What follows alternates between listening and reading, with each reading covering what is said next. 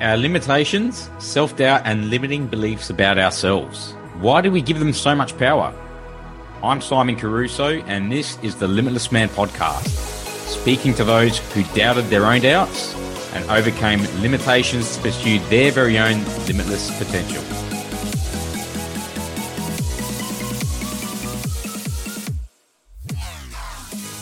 Guys, welcome to another podcast. We have with us today a world renowned martial arts specialist. So, martial arts, jiu jitsu, it's a discipline in itself, but the disciplines are so transferable to other areas of our life. And so, today we're going to get into that. We're going to talk about how they're so similar and how we can actually use them, whether it's for our personal lives, business, anything, sport, fitness, whatever it is that you're into that you actually want to excel in uh, we're going to find out how that's actually done today. So, as I said, he's a world renowned martial arts specialist. He just got back from London running seminars over there. He's a Rickson Gracie disciple. If you haven't heard of Rickson Gracie, you're about to find out about what that actually is. He's a multiple times world and Pan American medalist and also two time Brazilian national champion as well. Welcome to the podcast, Leonardo Xavier. Thanks for joining me, man. Hey, Simon, good to talk to you, brother. Thanks for having me at your beautiful podcast. Hey, let's get going. I'm ready. Oh, man. Well, let's start with your story. So you were born in Brazil, raised in Brazil, is correct?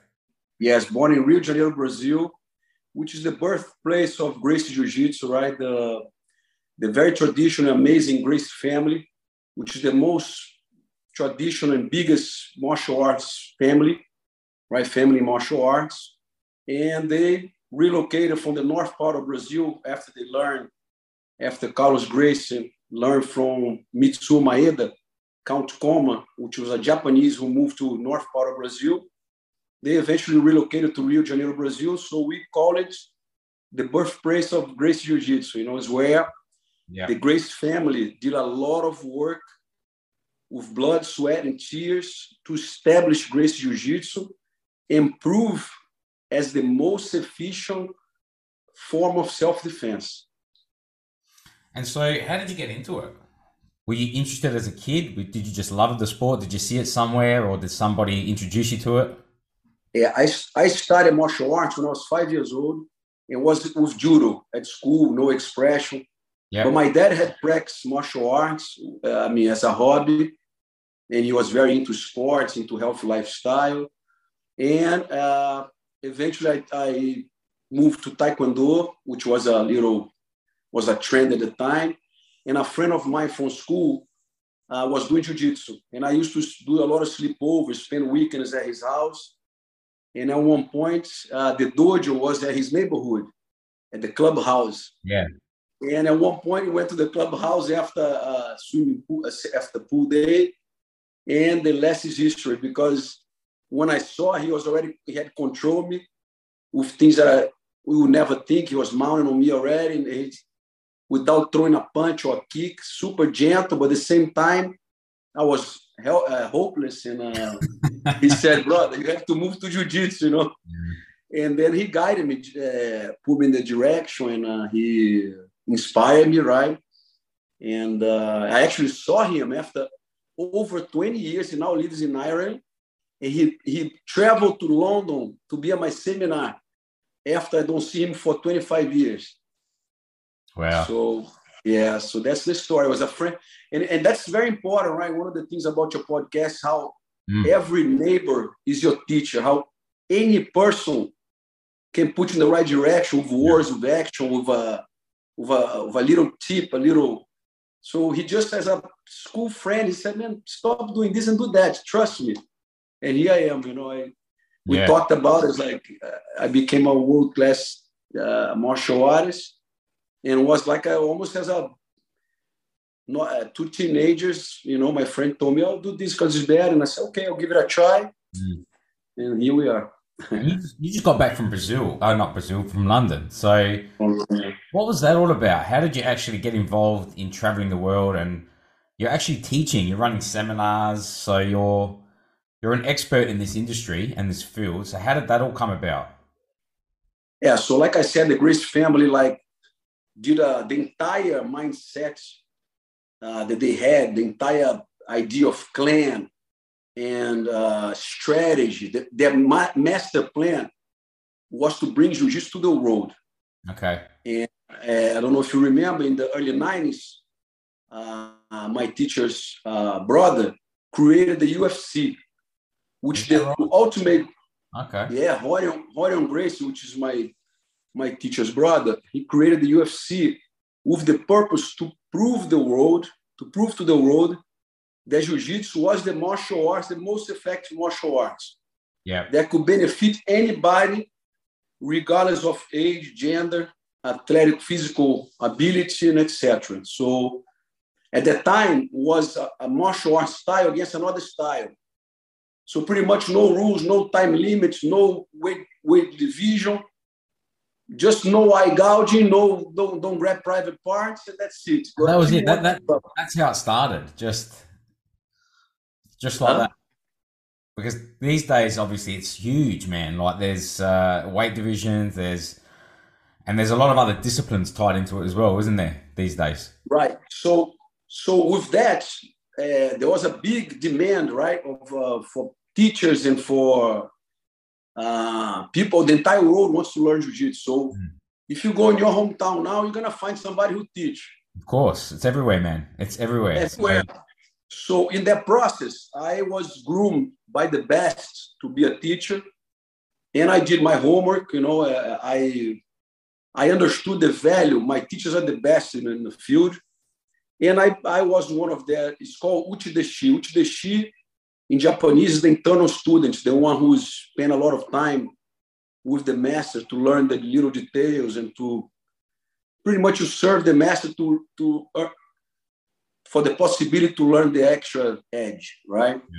With that, the demand, people invited uh, one American guy watch me fight the world tournament and he approached me and said he wanted to learn from me. And, and little by little, I started to travel here and there. I ended up moving to US.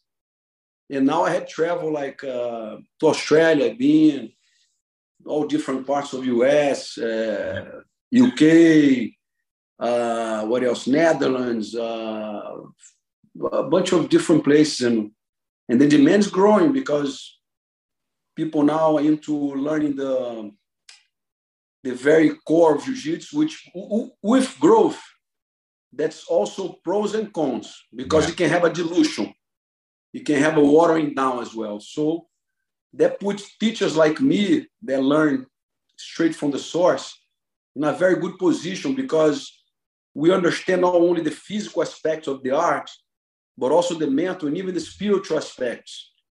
Yeah. And that became uh, because martial arts is not only about fighting, not only about violence, brutality, but it's about what you talk about. It's about a, a mindset. It's about a strong spirit. Mm. It's about uh, uh, you know a strategy and, and a bunch of traits that comes with the warrior, right? The warrior Yeah. lifestyle. You make you make reference as well to the modern day warrior and some of the principles that you speak about and how they're they're so similar to the principles in jiu-jitsu. So I, I love to talk about the mental side of this. Obviously there's a physical component to what you do, but would you say the mental component is more relevant than the physical component? Are they as are they equally as important? Like how would you describe the mental part of this discipline? Yeah i feel like the ultimate benefit that you get from training martial arts is self enlightenment. Because as you fade physically and you continue to practice, you become to pay more attention to the mental and even spiritual benefits. So when you when you're young and when you're 20s and you're competing for a medal, for a trophy, for a belt, there's a lot of physicality involved and a lot of uh, the time, the time limits play a big part of it, and you have to be explosive, you have to be fast, and you have to be as you fade physically, Yeah. and those elements of the competitions are out of the equation.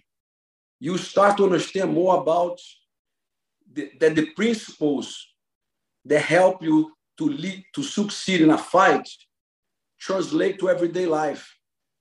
For example, for example, resilience, Mm. visualization, uh, mental sharpness, good reflexes. Uh, um, what else? Uh, hope, patience, faith. Yeah. You cannot you cannot train super hard for a fight and tell yourself you're gonna lose. Yeah. It's not gonna work. Not gonna work. That's right. Yeah. Exactly. So somehow you have to. The mental part is actually bigger than the physical part because with with the practice you you start to know more about yourself. So you get you be you get to be in touch. To more you're more in touch with your strength and your weakness. And the journey is about learning about yourself. You learn how to tolerate a loss. You learn how to to get down and to, to fall and get back up yeah. You learn how to proper behave in times of crisis, about uh, uh, ability to make decisions, ability to deal with crisis. Uh, you know how to apologize. You learn how to apologize. Yeah. Uh, uh, you know, so all these the aspects that help you succeed in a, in a fight are the same ones that help you succeed in everyday life. Yeah. And, and and that's what I what I pretty much making it short, I feel like the modern day warrior is someone who strives to live a life of excellence, which is directly connected to a limitless man. Yeah. You know, somebody who strives for excellence, somebody who strives to reach their full potential, yeah. somebody to get to know themselves better. You know, so yeah, and that's all in martial arts. It's all in jiu-jitsu. It's all in, especially in jiu-jitsu. You know, because in jiu-jitsu, the, the, the, the discovery of the, the, the principles and elements, for example, of leverage, of base, of timing, of weight distribution, this is like you unlocking an invisible power that you have, but you don't know of it. Mm. So I don't. I, when I go learn from my teacher, he doesn't put me on a on a bench press for me to feel stronger. He make minor adjustments on the angles Okay. You know, the same body that I have, I feel way stronger. But it's not only a physical stronger, I feel way stronger spiritually because you have unlocked an invisible power. Does that make sense? It does make sense. I want to go back to something you said before about belief as well, because you would never train for a fight if you didn't believe in yourself, right? It's not going to work. You have no business on it, right? Okay, so and there's no point waiting for anyone else to believe in you, and this is so relevant now because whatever you do, whatever you are setting out to try and achieve, no one's going to believe in you. It's up to you to believe in yourself. And I think once you start to see the fruit of your labor, that's when other people might jump on board and, and start to actually start patting you on the back. But ultimately, when you start off, no one, I don't think you're entitled for anyone to believe in you apart from you believing in yourself. That's that's my understanding. And I just want you to just elaborate a bit more like how important is it that people understand the listeners understand how relevant that is because if you don't believe in yourself and it's not to say you're not going to make mistakes and you're not going to fail along the way because i think that's inevitable. I think that's part of the deal. So you're going to get knocked down and you're going to have to get up and then you're going to get knocked down again and you have to get up. But it's the belief that i think has to be unwavering. So you have to have that belief around you. And the other thing i wanted to talk to you about as well. You said it's important to learn from other people and to actually have that ability to listen to other people and take their advice and actually learn from them. So, can you just talk about those two things the belief and have the other people and what influence they've had on you and how that's been so important for your for your life yeah so of course when you when you start this journey you are like a, somebody without any possibilities. And with proper guidance, which I was very blessed, with a qualified instructor, mentor, master, you will, he gives you the hand and believes in you and make you believe in yourself. Yeah. So and there's, there's a saying uh, that uh, says, the master has failed more than the student have tried. I can imagine. So that. they actually, yeah, yeah. So they actually fail as part of the journey because yeah. you learn it through experience. Mm. You learn through experience. So you have to be willing to to fall and you have to have the courage to fall and also the courage to get back up. Yeah. And that has to do with, with trust. In my in my in my opinion, in my journey, I had a lot of trust and faith in my teachers. My it's very important to have good mentors, and I'm very blessed that I had. Still have my master Rickson, and uh, uh, the trust that the master has what it takes, have the right information to feed you the right information, groom you into a winner. When I say into a winner, a winner is not the guy who only wins. Mm. He grooms you into be a limitless man. Somebody who falls but get back up, somebody who strive for excellence, know the limitation, know the strengths, and face life with the courage to overcome the obstacles, you know, the, the courage and, and, and the elements yeah. to overcome the obstacle and, and thrive in life. Yeah. It's funny you say that, man, because the failure thing's interesting. When we're kids, I think failure, especially at school, failure is a bad thing. So we try and avoid it. This is what I found with myself. This is just my experience. Um, and a lot of other people that I've spoken to feel the same way. But I think failure has been, was had a negative connotation to it, where it's a bad thing to fail. And I think the older I've gotten, the more the wiser I've become to the realization that that's just part of the deal. That's part of the process. So instead of trying to avoid it and trying to make everything easy, uh, for me, it's about learning, learning, growing each day, and I think that's why I started this this podcast, and this is why I've, you know, I've switched careers as well, and I've tried many things over the last five or six years, is because I think one of the biggest mistakes is to try and cruise through life making it as easy as possible because things are going to happen anyway. Bad things are going to happen. You're going to be faced with tragedies. There's going to be problems. And I think the more you grow, the more you learn, the better equipped you're going to be to deal with whatever's going to be thrown at you, regardless. Exactly. And I think we've all got problems. We've all got different challenges. But I think that's that was my take on why I wanted to start this podcast and to speak to people like yourself because it's it's important that we make that distinction that you know ease is not necessarily good. It's it's more about you know healthy challenge, making sure that you're growing each day so that you're better equipped to deal with a crisis, man. So I just want to get your take on that. Is that your outlook on life as well? Do you believe that it's just yeah, about getting a little bit better each day? Yeah, there's a there's a, a very old saying by uh, the best the best samurai, right? The old times, uh, Miyamoto Musashi it might be difficult at first, but everything is difficult at first. Mm, yeah.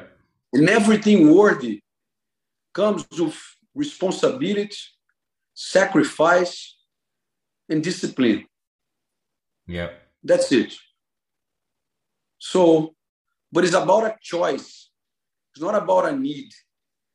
Because people, I talked about this with my with my students at the rehab center that I that I teach for people. I teach people who are uh, struggling with addiction. Yeah. I say, if you tell yourself, I need to be strong, it's like you, you see, I, I made an analogy, they, they like, we worked well. It's the same thing as you saying you need to go to the bathroom. Mm. You need, my, but you might not go right now. Yeah. I need to go to the bathroom, but I'm going to wait 30 minutes for you. I can't hold. Mm. Making a choice to be strong, making a choice to believe in yourself, is different than need. You're making a choice, you're making a commitment to yourself, and you must keep that commitment. Yeah. And then you're gonna strategize, you're gonna take the steps and start little doing little things, changing your routine, yeah. and become disciplined about positive things and creating good habits instead of bad habits. And you start to, your life start to change. Mm. A simple change on your approach to, to life in being grateful that's, instead that's of be sour. Huh? Gratitude. I love that you brought that up. gratitude, up. exactly. Yeah. Gratitude, because I'm here, I'm grateful to be talking to you. Mm. I, I am totally focused on this. If you bring sourness to life, you're going to receive sourness back. But if you approach with gratitude and you're grateful even for the failures, which are not failures, are lessons, mm you become a more experienced person, more open minded, with more possibilities. And therefore, a, a wiser person, right? Because you've been through things and you learn the lessons through those things. Yeah. And you grow through through this. That's my opinion on this. Yeah. Yeah, gratitude's the big one for me. When I find that I'm when I'm a little bit sour at times and I'm complaining, it's important to bring myself back to the things that I've got. You know, having this opportunity to talk to you, even this room I'm sitting in, this house, which I didn't plan exactly. on. You know, like this is where I was going to knock this house down this year, but we decided to move into it instead. That was just a better option at the time for our family. So it's, uh, but still being grateful for everything. I've got a roof Exactly. over my head. You know, it's an old home, but it's a home. You know, it shelters Exactly, it's a shelter. It's a shelter, you know, Yeah. it's a shelter. So I, I completely agree 100% with this. You know, this, this state of gratitude puts you in a position to ex, to receive and give. Yeah, Because if you only, if you only, my actually my teacher say this a lot. I hope one day you get to talk to him. He's very wise. So um, if you only receive from life and from others, you become spoiled yeah, and you're not going to be happy. And if you only give, you become sour about it because, man, I just give and I don't receive back. mm, You know, so the state of gratitude has to do with you understanding how to give, to receive, acceptance, because your state of gratitude to be in your shelter has to do with accepting that that's your shelter at the moment. yeah, That has nothing to do with if, if your position change, everything might change tomorrow. You might move to a bigger house, better house. I mean, this is 100%. awesome. Yeah, yeah, and there's no doubt about it. I've got visions of you know where what the house is going to look like, and, and that's fine. And I think it's important to have that as well. So I want to ask you about this too. But I think I think if the danger is, and I've done this before, I, I was terrible at this. I would focus on the thing over there, like that thing, and I'd be so uh, not present at all with with what was happening now, Yeah. and and ungrateful to a point as well. You know. Yes, it- it's good that you talk about this. yeah. Jiu-jitsu, has a lot about this because you have to think short term in the present, Yeah. but you also have to visualize the end result. It's crazy, isn't it? Yeah. Yeah, because you cannot be only on the moment because Yeah. you have to identify where you are. and You have to deal with the present, but you also have to visualize and work to manifest your end result. yes. Because I have to be, I have to accept the guys have control, is mounted on me, he's pinning me down, and I have to be present, work with the solutions to deal with that what's happening at the present moment. Yeah. But at the same time, if you make some mistake and leave a door open, I have to be sharp to capitalize and put myself ahead.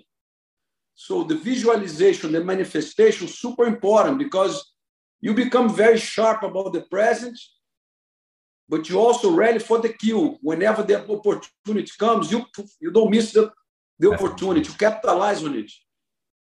Yeah. Let's talk a bit more about visualization and, and actually setting goals because this is so relevant to whatever area it is, whether you've got a health goal, a fitness goal, a relationship goal, a business goal, any life goal really. I believe the process is the same. How does Jiu Jitsu teach this, or what's your take on it? Do you have a practice that you use every single day? Do you have a technique where you're constantly in a state of visualization where you might spend moments throughout the day thinking about your goal and, and what it's going to be like when you're there? And do you feel that emotionally? Do you visualize it? How do you go about it? Uh, Jiu-Jitsu itself, I feel like in a very special position because I learned from my master Rickson. He's a very spiritual guy, so he actually goes beyond. But I'm gonna start talking about Jiu-Jitsu itself. Yeah, go for The it. simple, the simple growth, self-confidence, uh, self-esteem, empowerment, physical, mental, and even spiritual empowerment that you get from training Jiu-Jitsu already put in a position to believe yourself and to believe that you can conquer your goals. So through the physical practice, you are practicing deal, dealing with pressure, finding solution to your problems, and, and work and, and take steps towards the end results.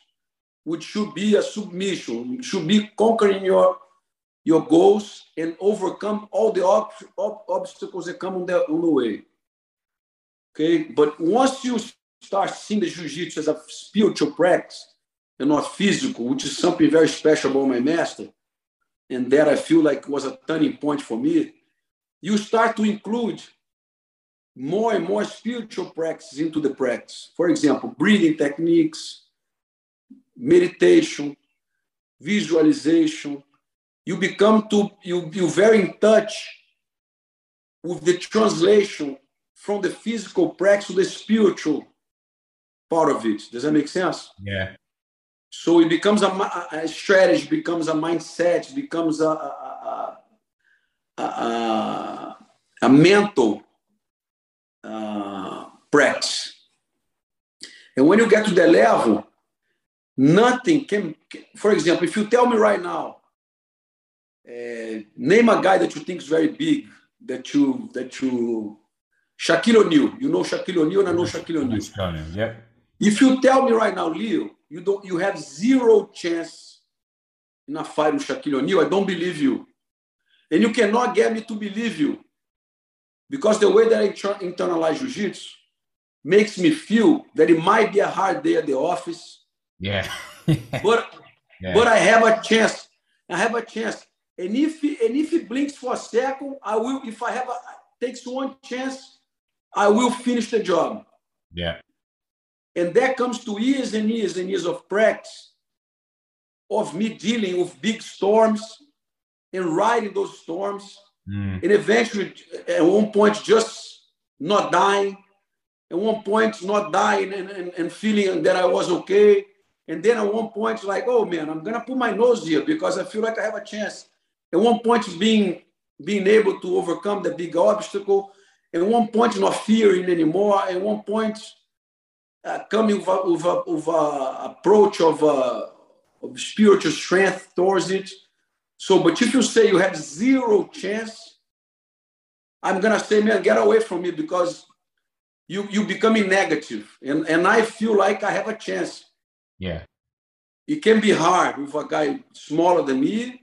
It can be hard with a guy bigger than me, but I'm very in touch with the possibilities, and I know if I have a chance, if I that I have a, I have a chance, and that comes from the practice and, and through the physical practice of hours and hours and days and years of uh, uh, learning to be comfortable in this in the little hell in the discomfort. Yeah yeah. That become your habitat. That becomes your environment.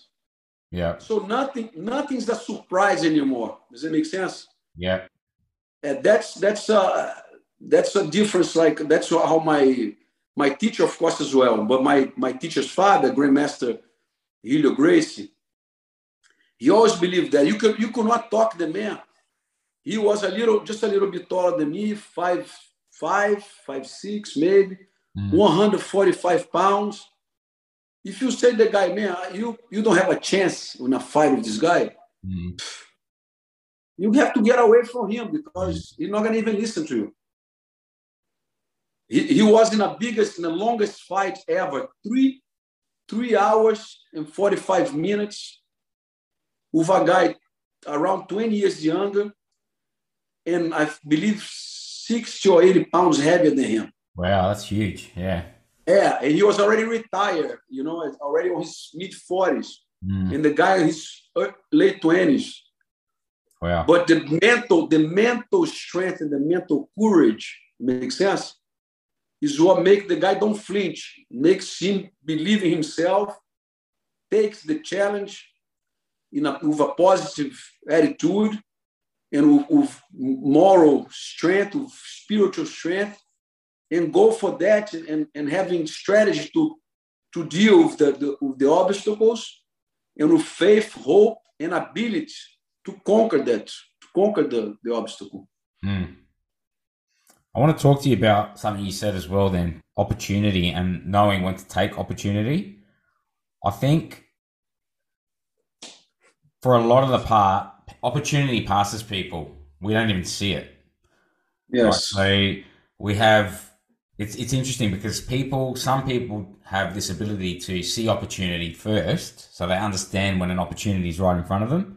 Sure. And then they know when to take that opportunity. So I think they're two different things. So one is realizing first there is an opportunity, an opportunity to get a better job, an opportunity to get a relationship, an opportunity to do whatever it is to build health or, or whatever, an opportunity to make a connection with someone that could potentially change your life, right? So there's always yes. opportunities in front of us, but how do you think one gets better at understanding or realizing those opportunities? And then you spoke about a fight situation where you might see that half opportunity and then you decide it's time to take that opportunity. So I guess seeing opportunity versus taking the opportunity. How does one get better at doing both those things? Yeah, I, I feel like feeling is the, is the word I would use. Yeah. Feeling the opportunity. Is Seeing, vibe? You can feel it, like the you can just feel when the time's right. Yeah.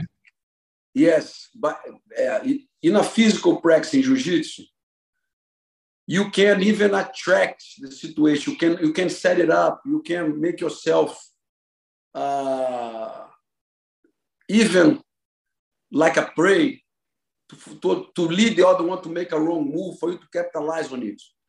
So you can create the opportunity. You can also survive and be in a position to capitalize the opportunity.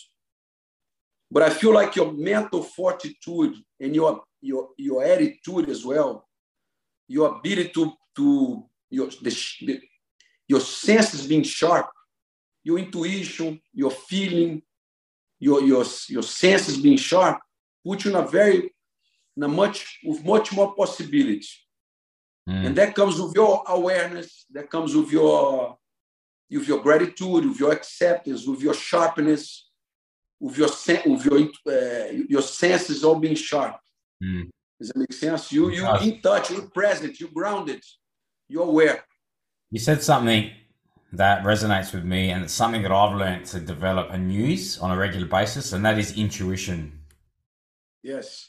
So that's something I've learned. It's using my gut, and then when I feel yes. like it's wrong, I won't do it. I'll stay away from it. When I feel like something's right, even though it might terrify me, and I might question, you know, how I'm going to do it, or whether or not you know, what can go wrong and blah, blah, blah. If it feels right, generally I'll go for it, you know? So yes. I can't explain it though. It's just, it's something that over the last few years has, has been, has played a bigger part in my life than what I had yes. previously. So is that just evolution, do you think? Is that, has it got anything oh, to do with being present? Like, what do you think is the key behind that?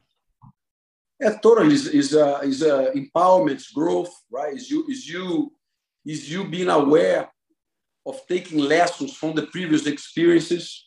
All this puts you in a better position for the next event, for the next possible event. So when I train and I make a mistake, I have to identify and I have to play the mistake in my mind.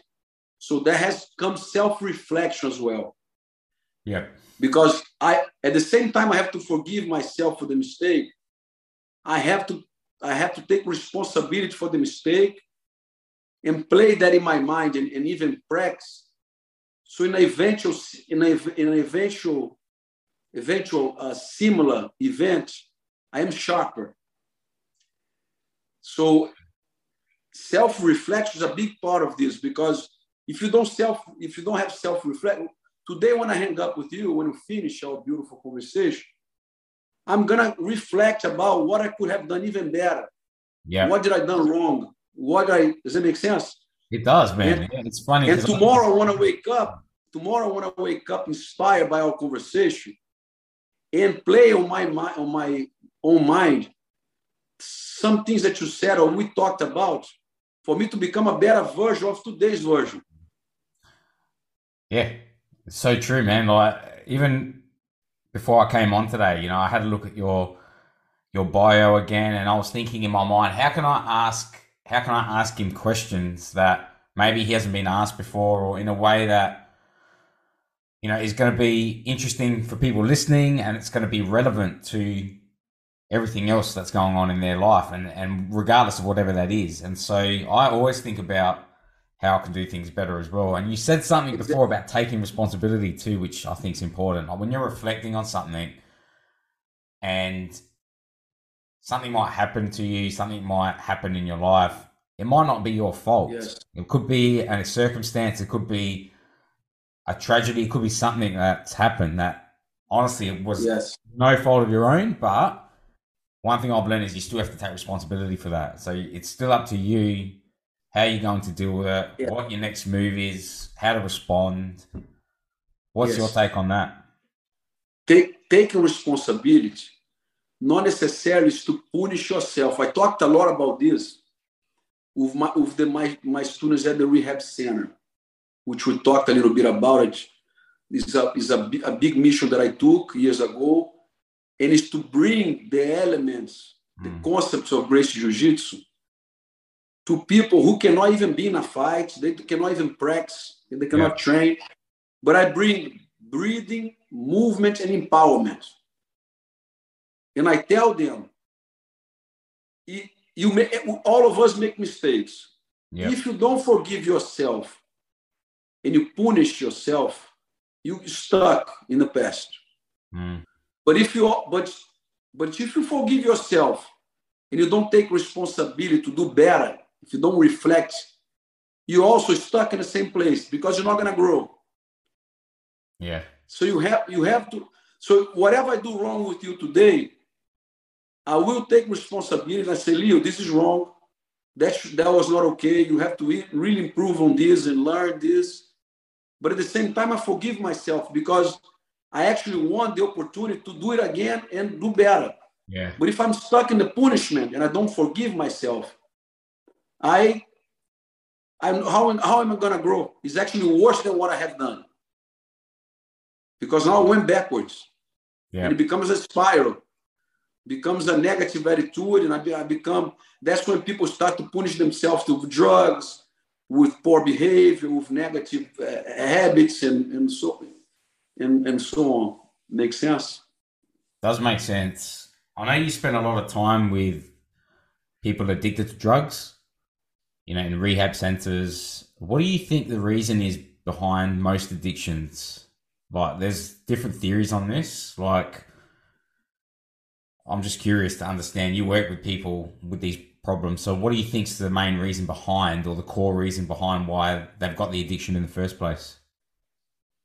yeah, it's been a it's been a very important learning for me, you know, and and and I feel like uh, through my teachers, uh, to my master's teaching, uh, Rickson, I was able to take this challenge, and without any fighting involved, I'm able to help them to win the biggest battle of their lives. Many people. And one thing that I noticed with this, and I I have to I have to study a lot too. So I became I started to study I started to try to try different things and see what works best. I noticed this most is trauma, chi- childhood trauma.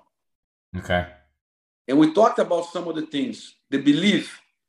So people, they, they, for example, a child who the parents don't believe in them, they'll never believe in themselves unless to the point where, where has a switch when somebody say, man, I'm proud of you. Good job. Believe in yourself. You're capable. You see, you've done this. You can do it. You know, so they feel like excluded from society. They feel not loved. They feel not not capable, not not uh, uh, not able to do. you know, Yeah. to put to do what needs to be done. So I start with a very moder- a lot of a lot of moderation. So breathing exercise to help them identify their emotions and equalize their emotions. The breathing also help them them stop a panic attack and an anxiety attack. I also do like uh, uh, primal. It's a little mix of biogymnastica, which is, is a, a practice from my my master's masters. His name is Orlando Cani. So biogymnastica is a practice that has animal movements, campo, yoga mixed Yeah. and, and breathing techniques as well. So I bring a little of biogymnastica, a little of primal movements, and a little of meditation. So with that, the person start to breathe better and understand and be able to equalize their emotions better. I feel like they live in extremes, you know, it's always on the edge. Yeah. Impulsive behaviors. And I and I today I went there today. And then I talked to one gentleman about this. And I said, How you feel then? The guy said, Man, I feel mellow. I said, So it's different because you in the beginning you're on the edge. So if, if the guy sneezes on you, you might take it personal, defensive, and, and it becomes a fight. Yeah. You know, and, and it doesn't solve your problem because you you get out of here in handcuffs and you do not solve your problem. So you become very they are very on the edge, but in a negative way of saying, you know, on the edge. So the breathing techniques and the practice put them present in the moment and with ability to not only identify the emotions, but also to equalize those emotions. You know, to, to, to calm the, the hyper, to give some alertness in life to the ones that are too passive. So brings an equalization. So it's a beautiful mission, very grateful and, and honored and proud to be part of this.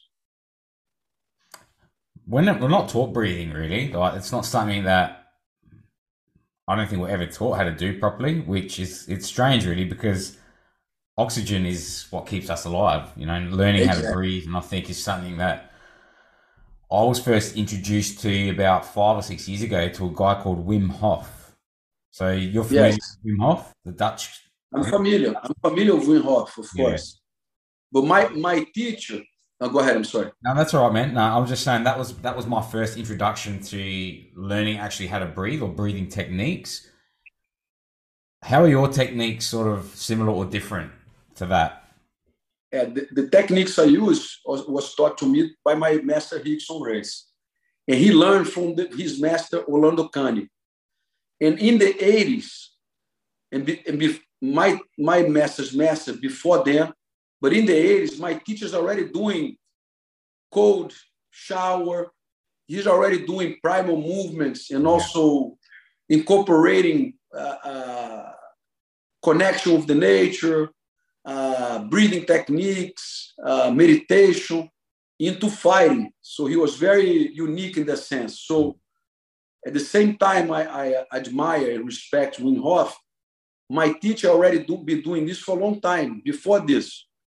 Uh, he he doing like I said, code. You you can go in a there's a documentary about his fights in Japan called Choke. You should watch. And then he, he gets in a freezing cold water and, and he explains, he, he says, Oh, I, I, feel alive, I feel ready.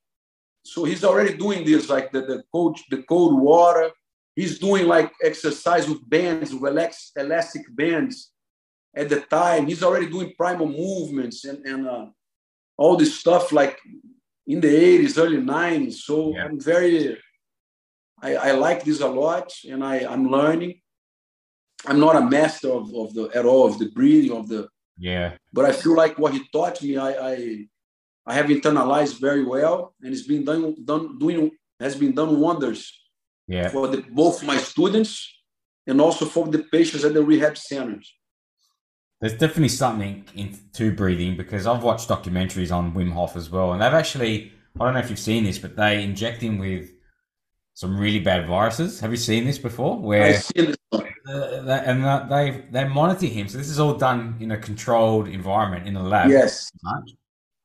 And he doesn't get sick. This guy, he's just he's crazy. Yes. Like how he's able to control yeah. regulate his own system through his breathing. Yes, it's nuts. Yeah, how powerful it my. My talks a lot about that. He yeah. He, he says that the, the, the breathing, the proper breathing, has impact on the two major organs that receive and send information, the brain and the heart. Yeah. So similar than to what you're saying about Wim Hof, my teacher been in an event in Japan where there was a doctor who bring pain, I believe was to people's feet or toes, or, and they quit. And you have to hold the pain for two or three minutes.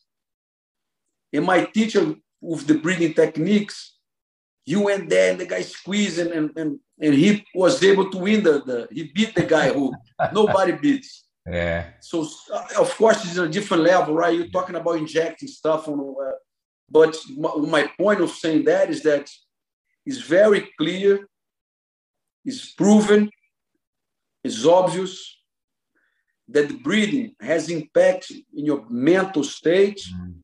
and also in your heart. So through breathing, you are more in touch with your emotions. You are able to lower your, your heart rate or increase your heart rate.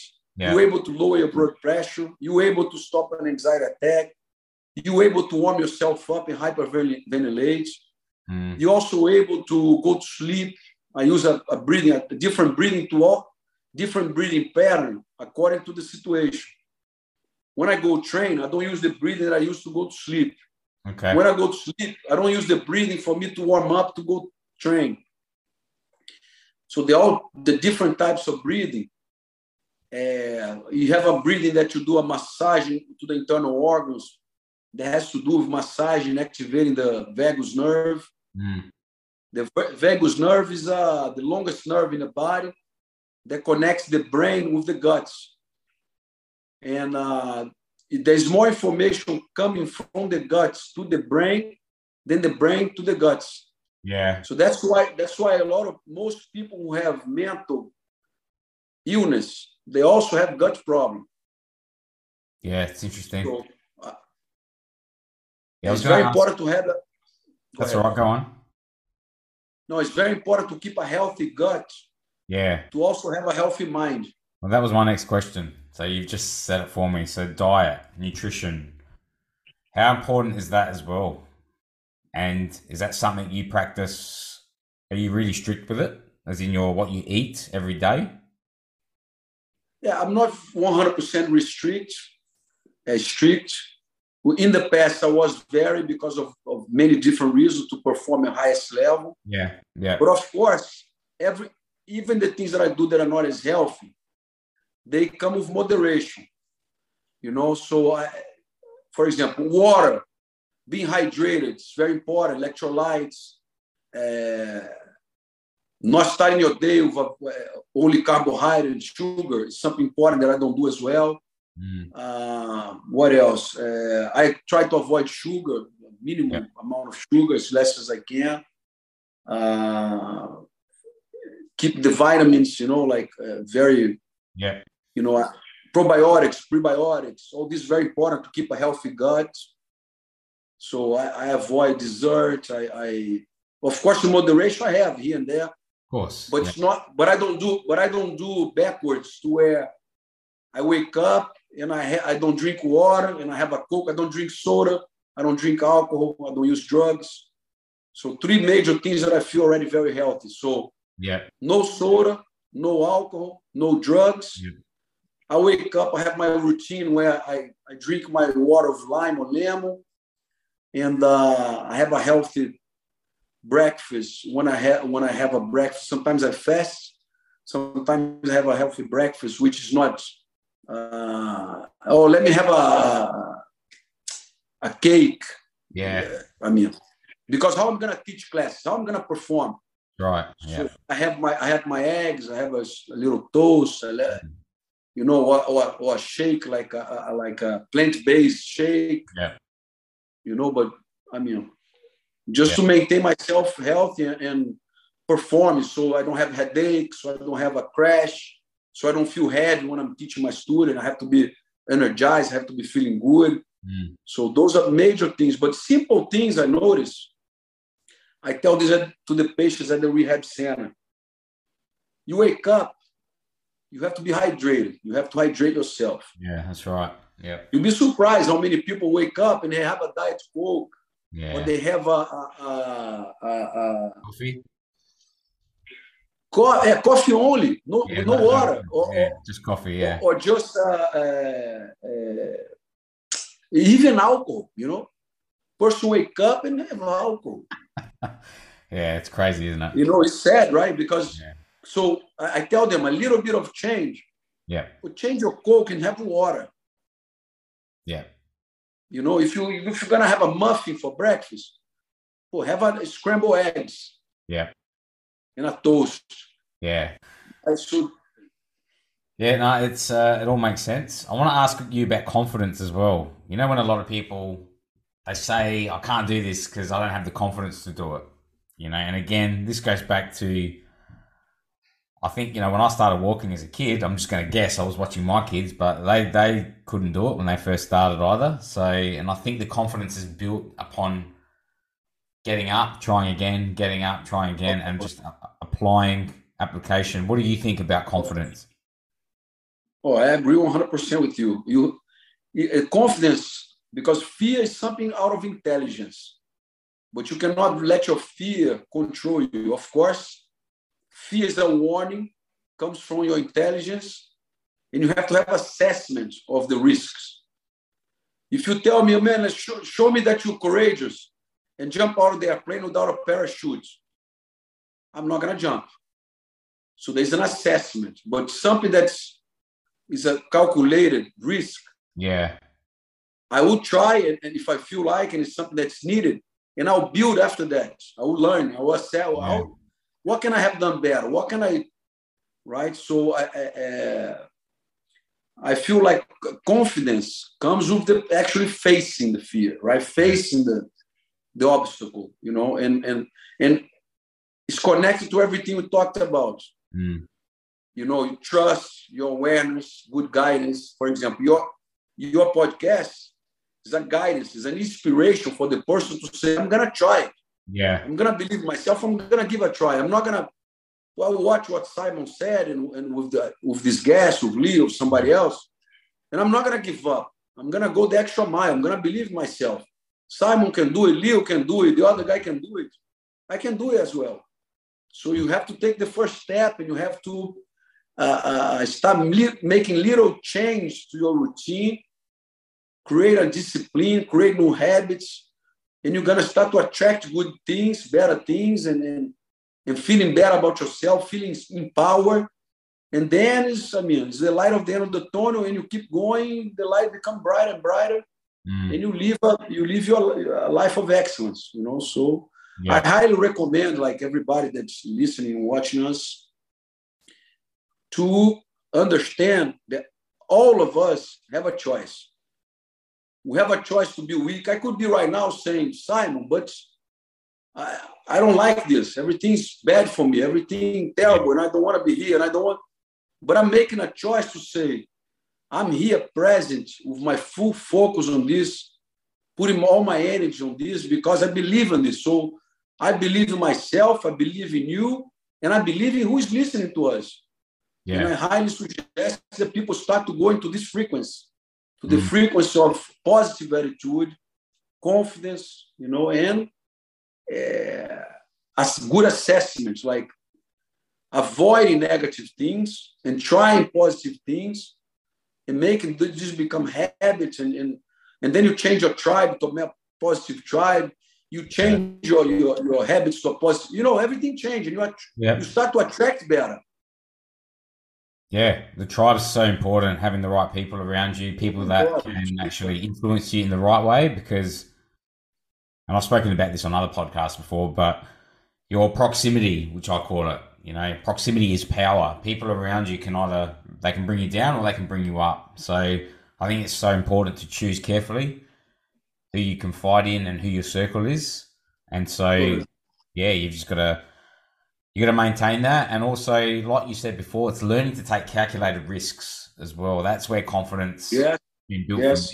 It's like it might not be the same level of risk that someone else might take because my threshold might not be where that person is at the moment. But by doing it and by pushing myself enough where it's really uncomfortable, but I still take the action, I find that each time I do that, that threshold gets bigger and bigger. So then I'm exactly. able to take larger risks. And I look back three or four years ago, some of the stuff that I might do now, there's no way I would have done that because I didn't have the threshold to take those risks back then. So I love the way you said it. It's risk analysis, risk assessment, and learning to take that. Exactly. Because yeah, we're all, look by doing nothing, it's a risk. And what I mean by exactly. that is there's a lot of people at the moment who are about to retire in the world, and they've got.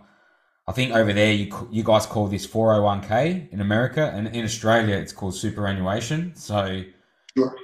and basically, by doing nothing, people are losing money there. just by doing yes. nothing. So everything's going backwards at the moment with the inflation, yes. with the economy. So yeah.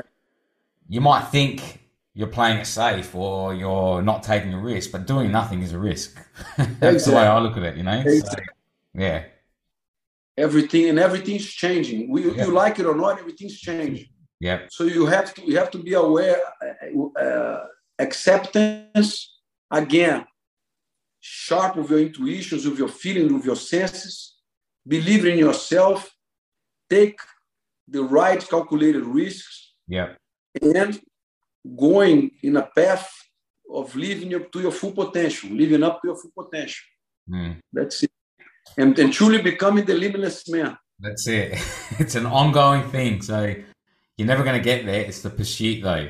That's exciting. It's the constant get going to the next level you know, because I don't think you can ever get there. We don't know what our potential is, but it's constantly trying to get better each day. So yes, you have to enjoy the process, right? Yeah. You have to enjoy the, the, Yeah, I want to ask you one more question, man. Are you are you a religious man? Because I know, like, obviously, there's a lot of spirituality that comes with your discipline are you necessarily a religious person or are you more a spiritual person? Because I consider myself more spiritual than religious. Like I believe in a higher power, but yes. I don't necessarily believe in, in one particular religion. I was raised as a Catholic. That's my parents raised me that way. But as I've gotten older, I definitely believe more and can feel a sense that there is a higher, yes, higher power, higher being that that's actually coordinating me as, as I speak my cells, you know, everything that's yes. happening in my body right now from a micro level, which I'm consciously unaware of. So I don't even know I'm not doing it consciously. So something has to be doing it. There's got to be some sort of intelligence the yes. way I look at it. How do you feel about that? Is that something you think about?